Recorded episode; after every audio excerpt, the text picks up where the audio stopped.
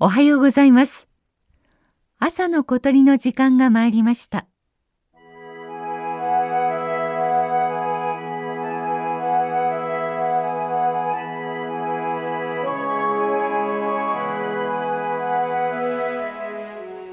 山形県と宮城県にまたがる蔵王連峰。勝田岳周辺は1700メートルほどの標高ですが、北に位置する蔵王は森林限界を越え、石や岩がゴロゴロした地形が続いています。聞こえてきた小鳥のさえずりは岩ひばりです。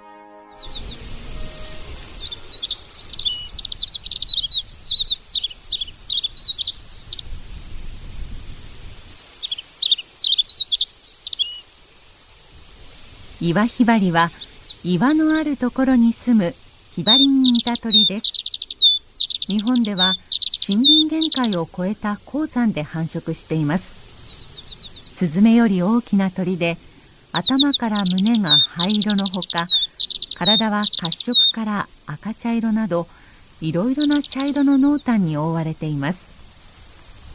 岩場をバックに止まっていると岩の色に溶け込む保護色です。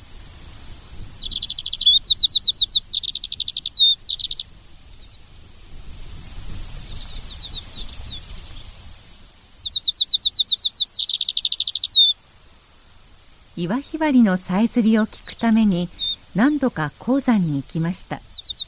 しかしどこも標高2000メートルを超える岩場。天候が悪かったり岩ひばりがいなかったりでなかなか出会えませんでした。ここ蔵王は北に位置するため標高の低いところで岩ひばりに会えます。それでも2回蔵王を訪れてやっとさえずりを聞くことができました。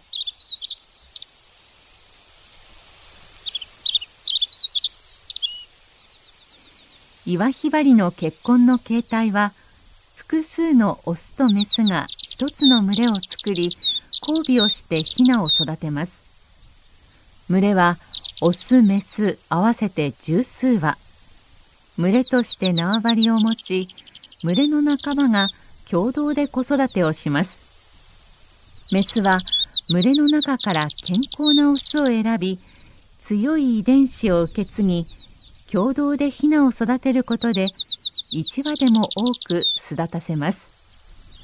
厳しい鉱山という環境で命をつないでいくために培われてきた結婚の方法です。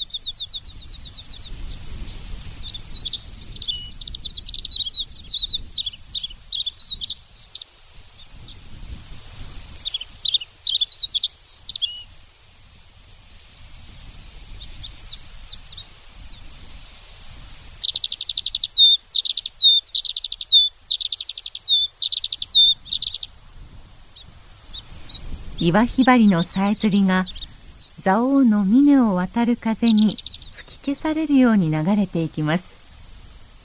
それでもどこまでも聞こえそうな力強さを持ったさえずりでした。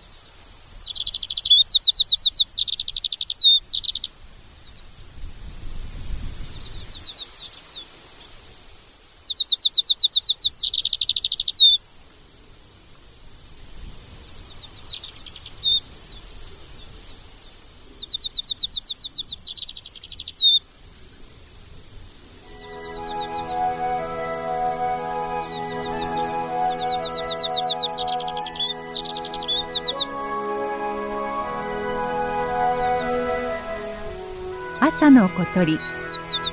今朝は蔵王の岩ひばりをお送りしました。